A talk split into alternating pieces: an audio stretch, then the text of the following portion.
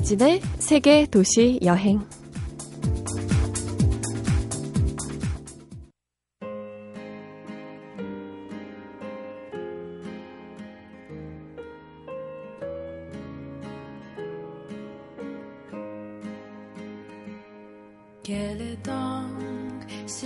안녕하세요. 이진입니다.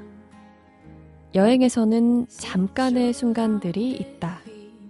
헤어지면 영원히 못 볼 사람들. 그 도시를 떠나면 다시는 못 만날 풍경. 여행지에서 우리는 이별 연습을 한다.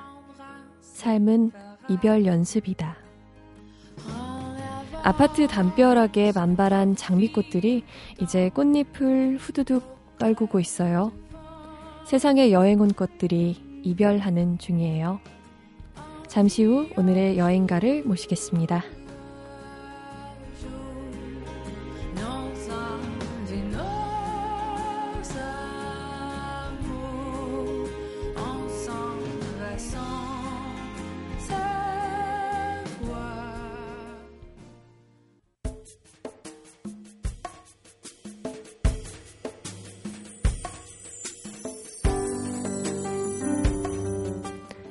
달력에 없는 시간, 지도에 없는 공간, 그 알 수 없는 사이를 온몸으로 지나오신 분입니다. 나는 이 세상에 없는 계절이다. 란 시집의 주인공 김경주 시인 나오셨어요. 안녕하세요. 안녕하세요.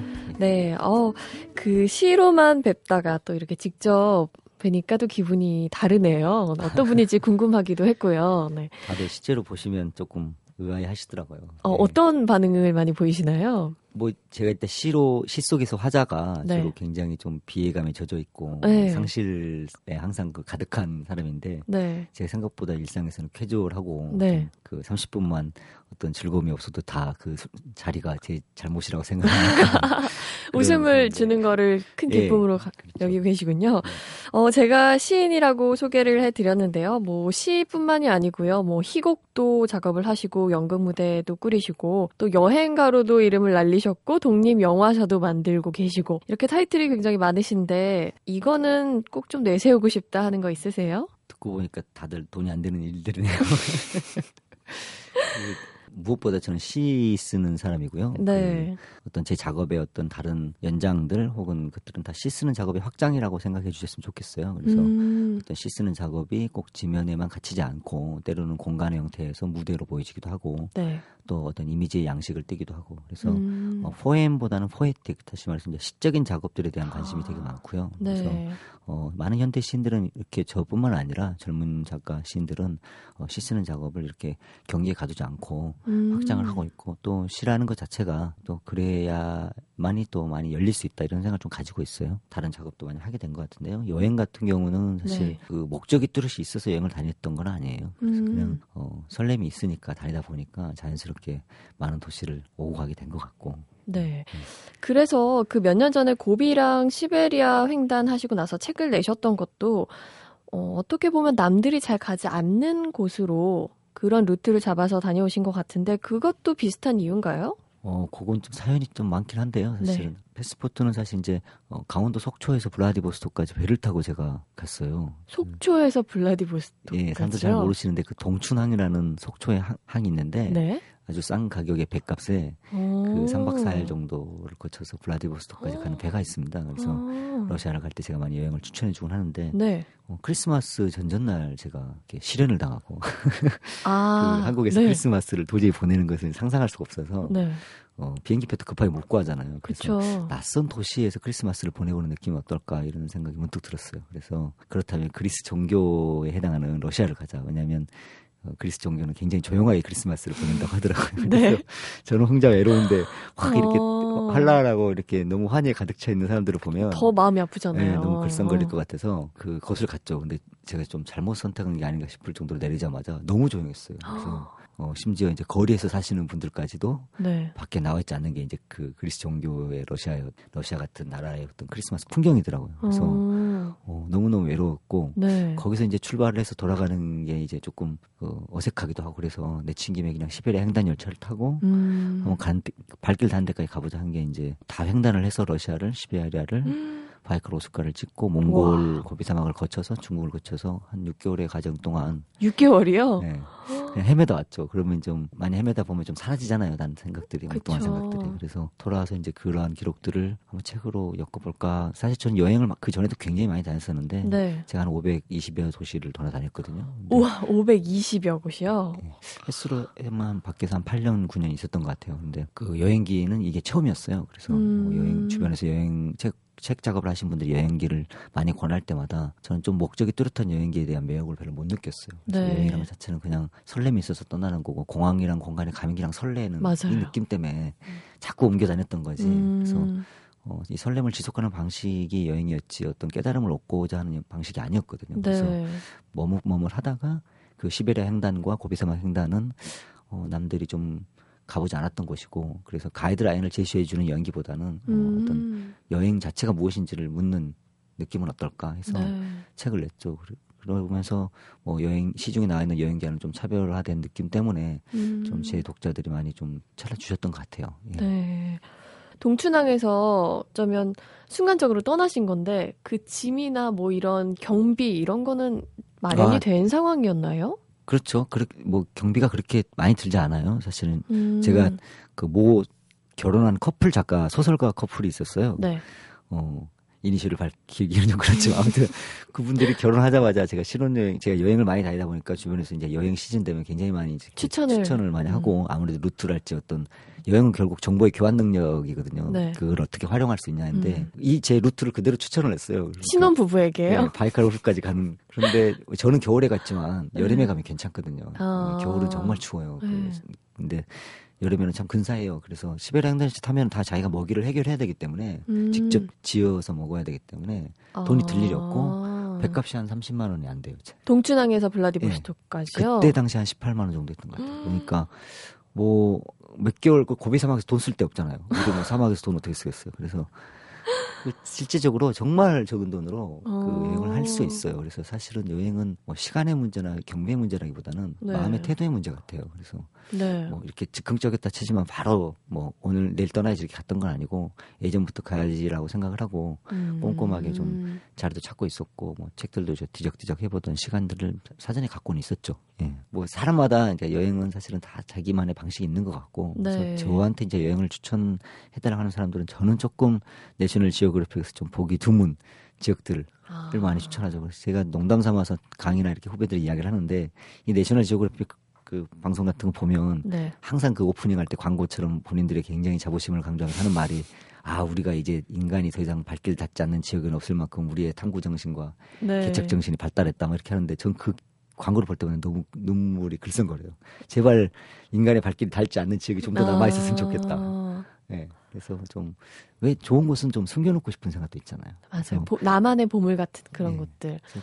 음. 그런 비밀을 좀 만들어갈 수 있는 것 같아요 여행 중에는 자기만의. 예. 왜 한국인들이 유독 좋아하는 그런 관광지들이 많이 있잖아요. 그래서 외국에 나갔는데도 외국 여행에 나온 게 아니라 그냥 우리나라 동네 어딘가 온 것 같은 느낌이 드는 곳들도 저는 가끔 있더라고요. 그렇죠. 로마 음. 같은데 음. 로마역 같은데 잘못 사진 찍으면 차이나타운이라는 소리가 있을 만큼 그 맞아요. 많고 네. 또 어딜 가도 뭐 있는데 최근에는 이제 티베탄 근처 그러니까 중국에 속해 있지만 사실은 중국이라고 말하기는 조금 어중, 간한 운남성이라는 성에 음. 그 리장과 딸이라는 그 마을이 있어요. 네. 어, 사실 지금은 어느 정도 이제 국내 분들에게도 많이 알려지긴 했지만 아. 어, 이제 소수 민족들이 살고 있는 마을이고 어, 뭐 굉장히 아름다운 곳이에요. 아름다운 네. 곳이고 티베탄이라고 생각하시면 우리 그 방송 프로그램에서 참하고도 네. 거기에 해당하는 곳이에요. 아. 네. 참하고도에 있고 그래서 이곳 같은 경우는 사실은 굉장히 좀 제가 여러 차례 그리고 많이 다녔지만 알려지는 것이 좀 두려워서 사람들에게 노출하지 않았지만 지금은 뭐 너무 많이 알려져 버렸죠. 예. 음 그렇군요. 어, 첫 번째 여행 혹시 기억나세요? 언제 가셨던 어디였는지? 첫 여행 제 스스로 능동적인 여행에서 처음으로 굉장히 기억나는 거는 이제 외국 여행은 좀 20대 중반이 넘어서지만 그 제수 삼수생이었는데 제가 네. 제수에서도 대학을 미끄러지고 네. 너무 그 참혹한 나머지 혼자서 이렇게 무전 여행으로 스무 살 스무 한살 때그 네. 그 전국을 한 3개월 반 정도 그냥 걸어 다니면서 그때만 해도 아~ 90년대 초반이니까 네. 이 히치하이킹이라는 게 가능했었어요. 그래서 아~ 다니면서 그때 우리나라에 소읍이라고 하는 뭐 그왜 기차를 아주 비둘기 열차를 타고 다니다 보면 작은 소읍들이 네. 예민해지고 저는 그 어느 도시의 그 마을 이름들에 되게 기억하는 것을 너무 좋아하거든요. 어. 뭐 강원도에 뭐 예미라는 마을이 있고 제주도에 애월이라는 곳도 있잖아요. 그러니까 네. 그런 어떤 마을이 가지고 있는 단어 이름들을 너무 매력적이다는 것을 그 당시에 음. 이제 비둘기 기차랄지 소읍들을 다니면서 네. 많이 기록하게 됐고 그때는 글을 쓰려고 저는 생각하지 않았었는데 아 우리나라의 어떤 참 모국어 속살이 예쁜 음. 것들이 참 많구나라는 생각을 했던 것 같아요. 예. 제가 쓴 제가 올해로 한 책을 한 열다섯 권 정도 냈는데 그 중에 뭐 몇 권 정도는 상당히 여행에게 비쳤던 게 있어요. 그렇지만 말씀드렸듯이 깨달음을 얻고 와서 그것을 기록하는 것이라기보다는 음. 그 헤매임이 남들보다는 좀 더 밀착된 질감으로 어떤 다양한 시차들을 겪는 느낌이 어. 저한테는 때론 멀미가 되기도 했고 현기증이 되기도 했지만 그러한 멀미나 현기증들이 고스란히 시어가 되기도 했고 음. 또 좋은 어떤 텍스트로서 제가 갈 수 있는 어떤 방향성을 제시해 주기도 했다는 겁니다. 예. 와. 정말 뭐 한 단어로 정의되긴 힘들지만 여행이 많은 의미를 담고 있다라는 생각이 들고요. 여행 다니시면서 혹시 뭐 노래를 들으시거나 뭐 그런 경우도 있나요? 네, 저는 뭐 음악 과 여행 거의 한 몸이라 할 만큼 음악 음. 뭐 저를 뭐 아시는 분들은 제가 음악 작업과 관련된 작업을 너무 많이 한다는 걸 알고 있는데 네. 그저 같은 경우는 이제 여행 다닐 때 한동안은 뭐 죽은 시계를 차고 여행을 다닌다는 사람으로 되게 알려져서 죽은 시계요? 네. 그, 아 시간의 제약을 받지 않는다. 네, 바늘을 죽 도착하는 순간 죽여서 그냥 디자인으로만 차고 다니고 음. 뭐 그렇게 또 많이 불러 다녀서 뭐 인터뷰도 많이 하고 막 그랬었어요. 왜 그런 무모한 짓을 하는가. 막 네. 뭐 근데 음악 같은 경우도 사실은 어, 굉장히 제가 좋아하는 어떤 음악의 어떤 체력 방식이 하나 있어요 여행 때 그게 뭐냐면 네.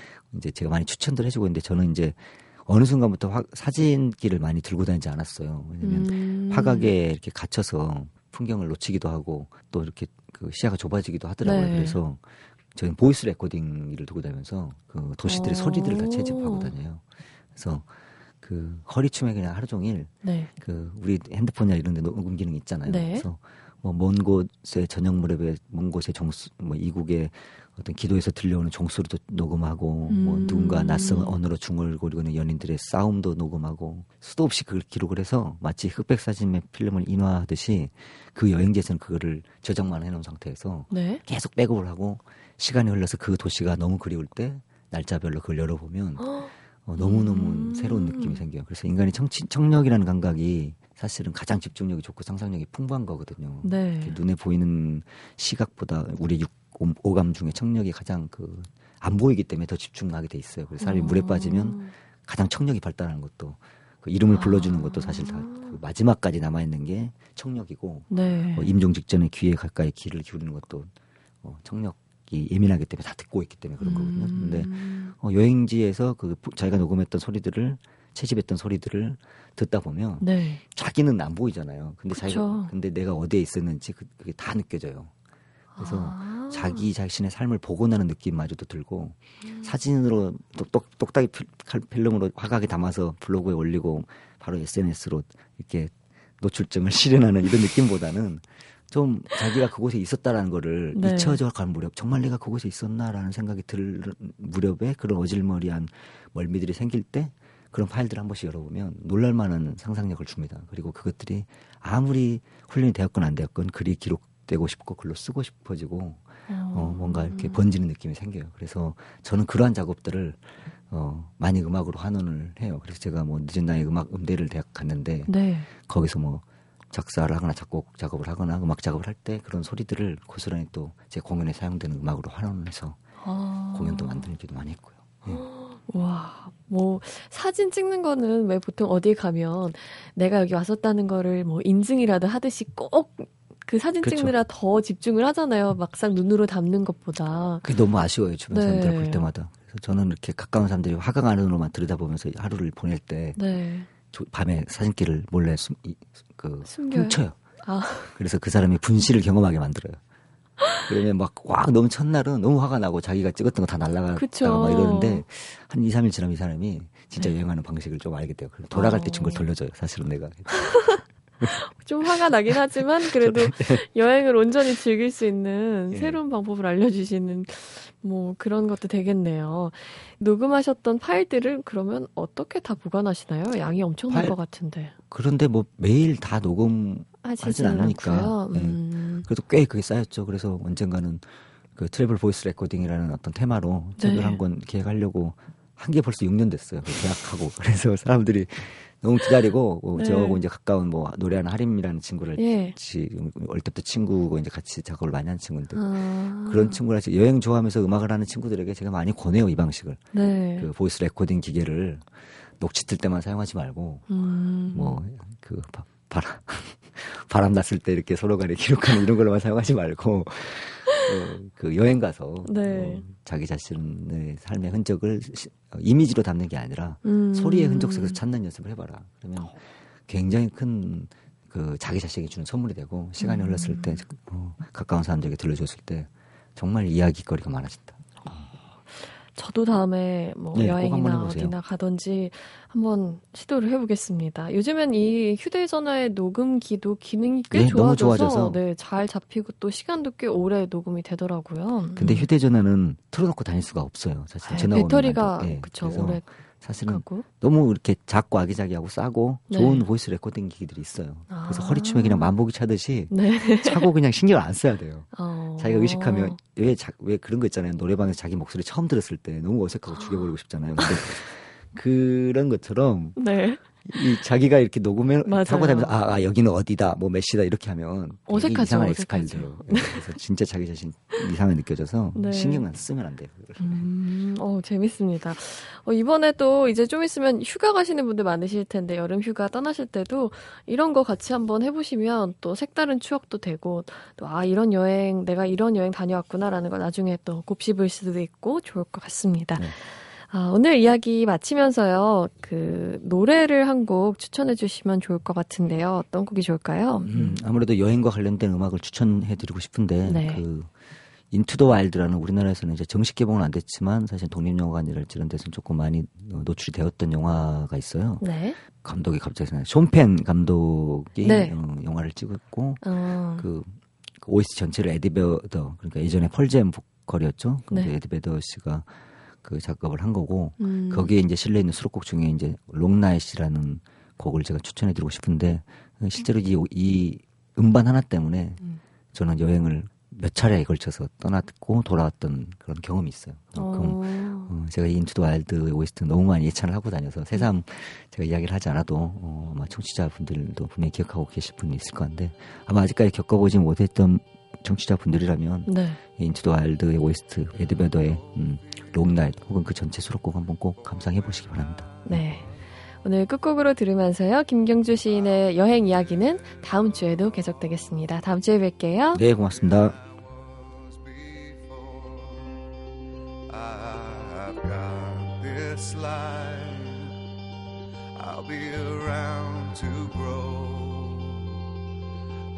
I was before. I cannot.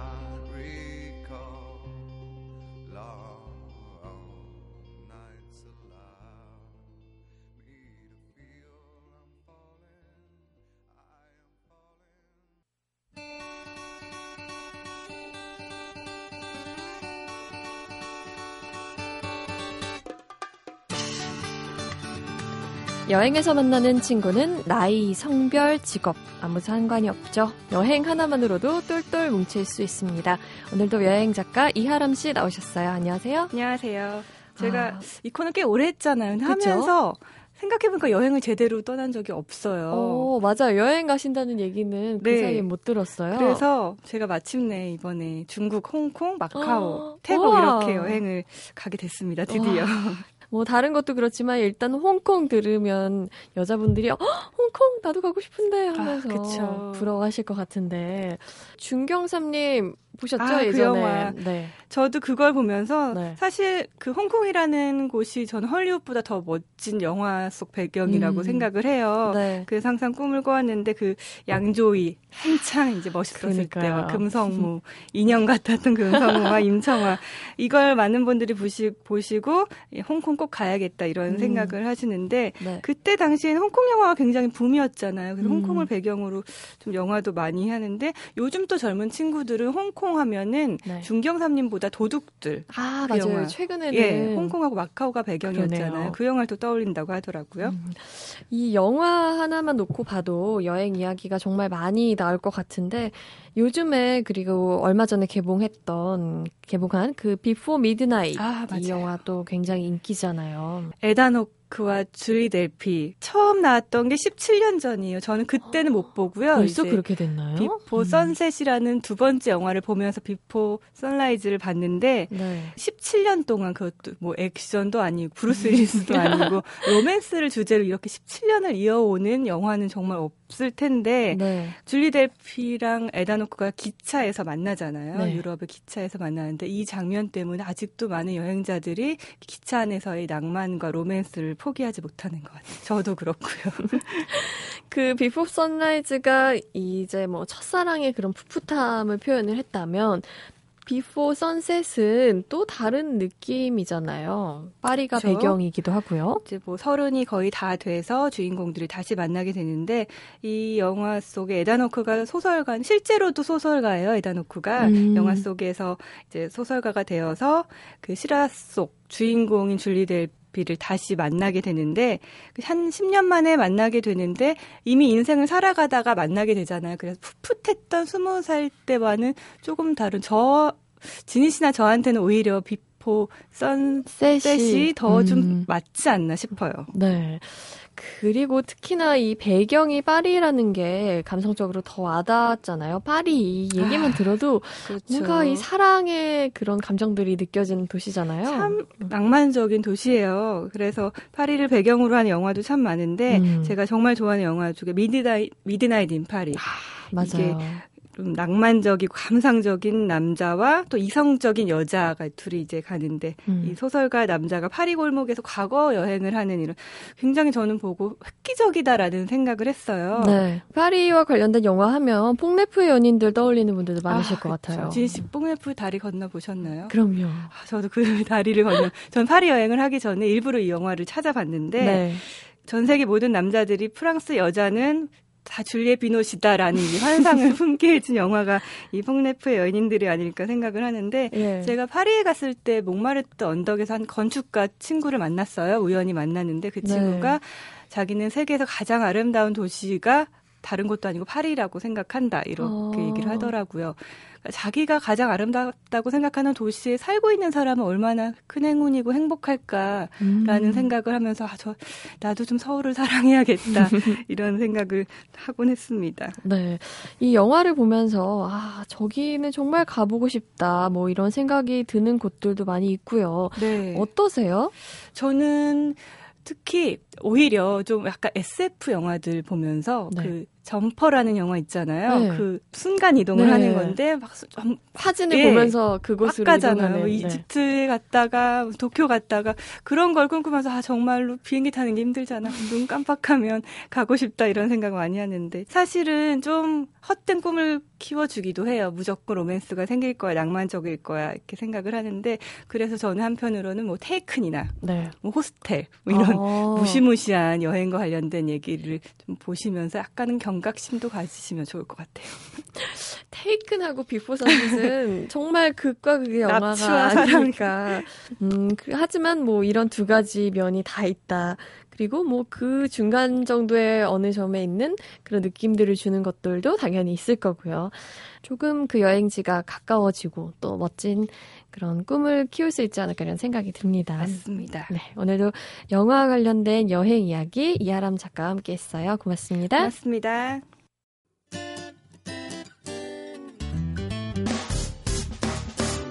기쁠 때면 내게 행복을 주